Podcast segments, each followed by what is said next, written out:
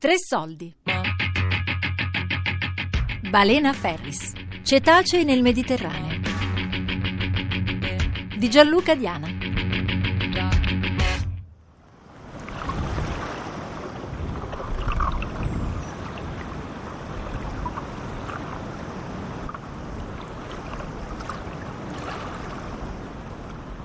Una cosa che forse non tutti sanno è che in realtà nel Mediterraneo ci sono cetacei, anzi ci sono otto specie di cetacei che vivono con delle popolazioni nel Mediterraneo, quindi sono stabili qui e presenti sempre. E fra queste ci sono anche degli animali notevoli come la balenottera, la balenottera comune in particolare. E insieme a lei anche un altro animale di grandissime dimensioni che tutti conoscono in qualche modo perché è leggendario, che è il capodoglio, che è la famosa balena di Moby Dick.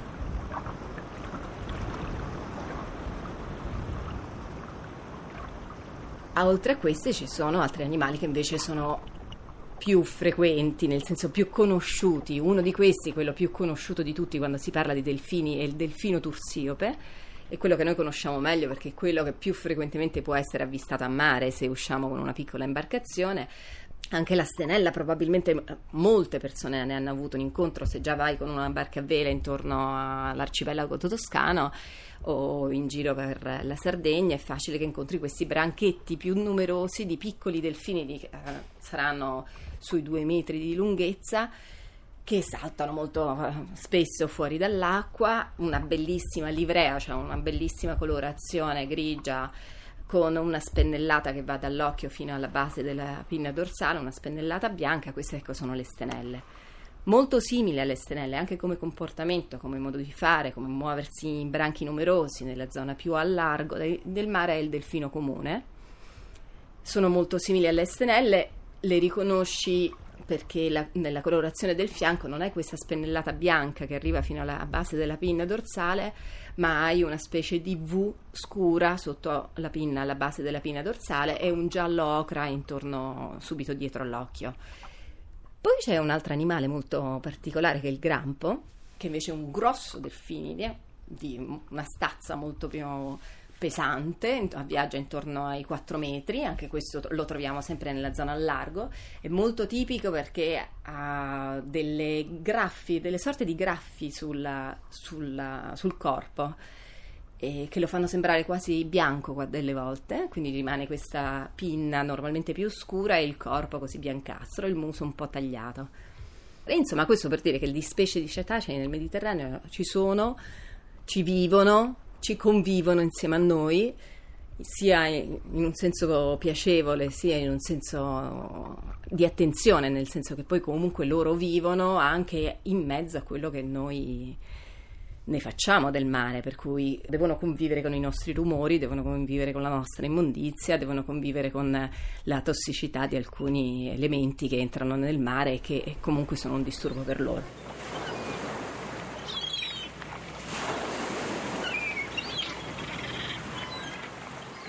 Tre donne di mestiere cetologhe studiano e controllano lo stato di salute dei cetacei nel Mediterraneo.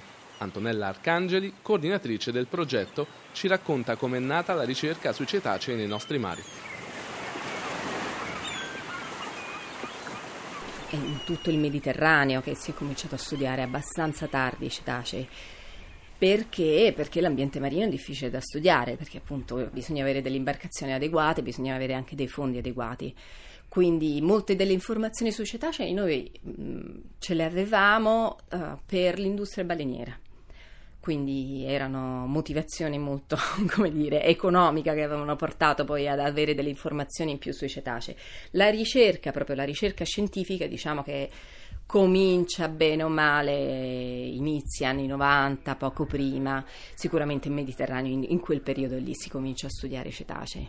Ed è cominciata con dei pionieri che erano più in un ambito dell'associazione privata molto più spesso che non in ambito più di università o ente di ricerca.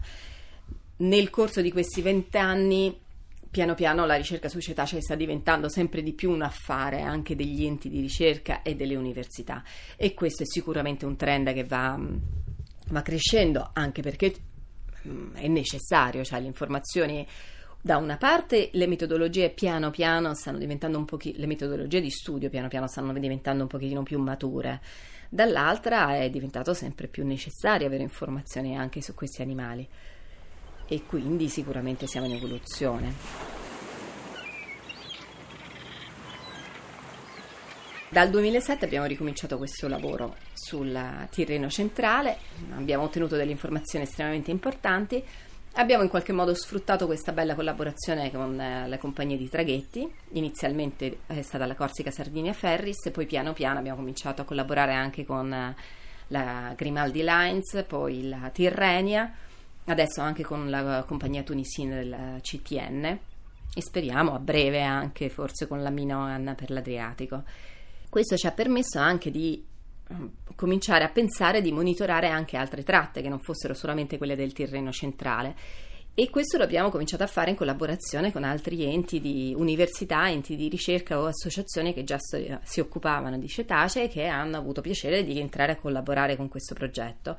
Quindi praticamente in questo momento ISPRA in qualche modo ha il... Um, quello che assicura un minimo di coordinamento è che tutti quanti utilizzino le stesse metodologie, ma nel gruppo di lavoro fanno parte anche l'Università di Pisa, la Fondazione Cima, l'Associazione Ketos, l'Area Marina Protetta di Capo Carbonara, l'Accademia del Leviatano, ovviamente, che è l'associazione storica che per prima ha utilizzato questo metodo negli anni 90 e su diversi, ma anche delle compagnie, delle associazioni francesi, quindi c'è EcoOcean in Francia che pure lavora con noi e mh, ognuno di questi enti è diciamo il um, responsabile di una o due tratte che ormai sono una decina distribuite in tutto il Mediterraneo.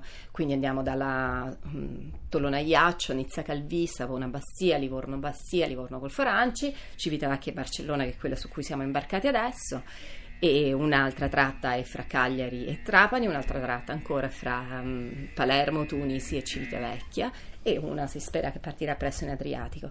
Quindi in realtà sono parecchie tratte, alcune vanno nel corso di tutto l'anno, uh, la maggior parte vanno fra inizio di giugno fino a fine settembre. Quindi questo ci permette di avere un dato spalmato su tutto il Mediterraneo con informazioni che arrivano in continuazione sulla larga scala.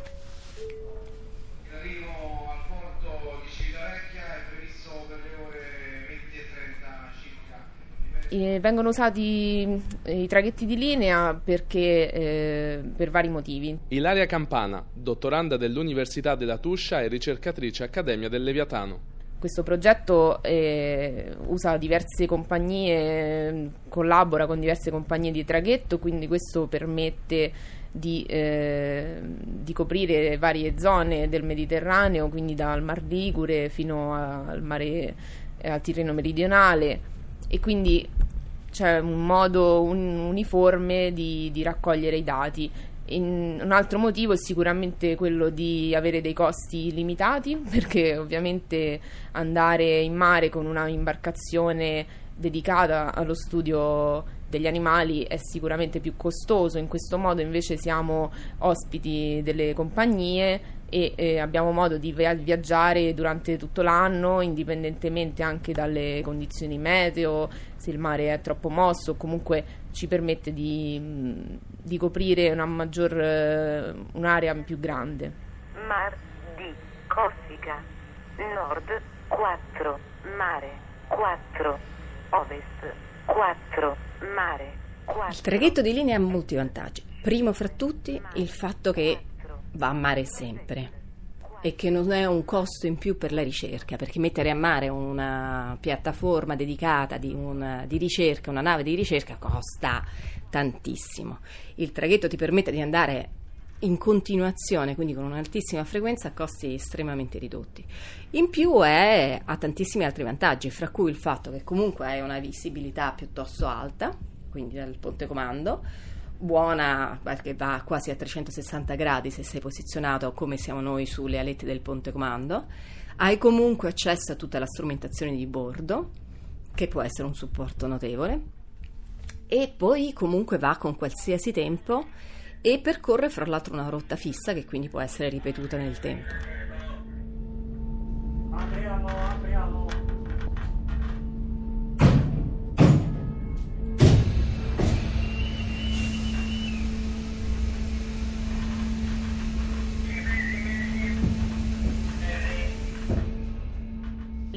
Imbarco da Civitavecchia e, mm, e entro le 9 perché poi per le 10 la- la- il traghetto deve, la nave deve partire. Arianna Vetrugno, laureanda dell'Università delle Marche. Una volta arrivato sulla nave andiamo nostre- nella nostra cabina, generalmente siamo in quattro, la cabina è una sola per quattro persone, è piccolina però alla fine è confortevole, non si sta male. Generalmente se lo si fa per le prime volte ovviamente capita sempre qualcuno che non conosci, quindi conosci per lo- nuova gente le prime volte, che è comunque una cosa bella, conoscere persone che condividono con te comunque il- l'amore per, per i cetacei. E una volta che arrivi in nave, generalmente usciamo fuori, stiamo un po' in compagnia, ci sistemiamo e poi andiamo a letto. La, diciamo, la parte più difficile viene il giorno dopo perché bisogna alzarsi presto, cinque- praticamente prima dell'alba perché entro l'alba cerchiamo di stare già sul ponte di comando. Questo significa alzarsi praticamente alle 5, 5 e mezzo, poi dipende dalle necessità di ognuno. Generalmente sì, 5 e mezzo, ci sistemiamo, facciamo una colazione al volo al bar eh, qui in, ehm, in nave e poi saliamo sul ponte di comando. Ponte comando è la parte più alta della nave, a prua, quindi nella parte anteriore della nave, dove eh, ci sono tutti, dove gli ufficiali, i marinai e il comandante eh, svolgono le loro funzioni durante la, la navigazione, durante anche eh, l'attracco nei porti. Quindi è la zona dove c'è una visuale eh, a 360 gradi su, su tutto l'orizzonte, perché è la parte più alta proprio della nave, cioè è completamente mh, diciamo eh, tutta una vetrata unica in modo che si abbia una visuale eh, completa sull'orizzonte. Ovviamente da lì bisogna controllare anche il traffico di altre navi, bisogna, devono avere una, una visibilità completa per eh, poter chiaramente comandare e, e portare la nave a, a destinazione. Noi come osservatori eh, in genere ci posizioniamo su due la- sui due lati estremi del ponte comando. Il ponte comando può essere lungo anche 30 metri, quindi chiaramente eh, se si sta solamente in un punto è comunque difficile avere una visione completa sull'orizzonte. Noi osservatori ci posizioniamo su- su- sulle due estremità, lato destro e lato sinistro, in modo da osservare comunque eh, tutta la me- ognuno osserva tutta una metà del- dell'orizzonte e copriamo in questo modo tutta la, la zona visibile di mare. È indubbio che la nostra presenza continua e questa relazione che si crea, bene o male positiva e anche proprio personale con, con gli ufficiali, con i comandanti, sicuramente serve anche a sensibilizzare nei confronti della presenza, possibile presenza degli animali e quindi permettere un, un minimo di attenzione in più laddove ci potrebbero essere delle volte dei rischi anche di collisione con gli animali. Quindi sicuramente io sono- ritengo che la nostra presenza aiuti anche in qualche modo a sensibilizzare e a diminuire il rischio di eventuali collisioni con gli animali. Anche se quello che possiamo vedere, perché poi questa è un'altra informazione che noi prendiamo molto nel dettaglio, cioè tutte le volte in cui c'è un rischio di collisione, noi in qualche modo dettagliamo quello che è successo, ho visto che ci sono dei casi in cui veramente non si può fare, secondo me non, non potrebbero far nulla, non c'è, non c'è manovra che potrebbe evitare la collisione, perché ci sono alcuni casi in cui eh, l'animale, per esempio metti un capodoglio che è stato...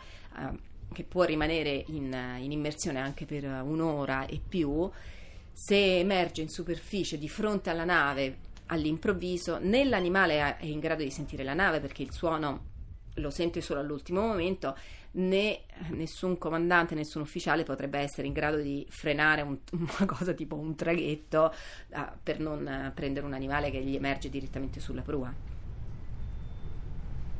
Eccoli, delfini. Ecco là, soffio. Guarda quello quanto è chiaro, ce ne sono alcuni chiarissimi. Guarda, questi cre- potrebbero essere dei grampi, eh?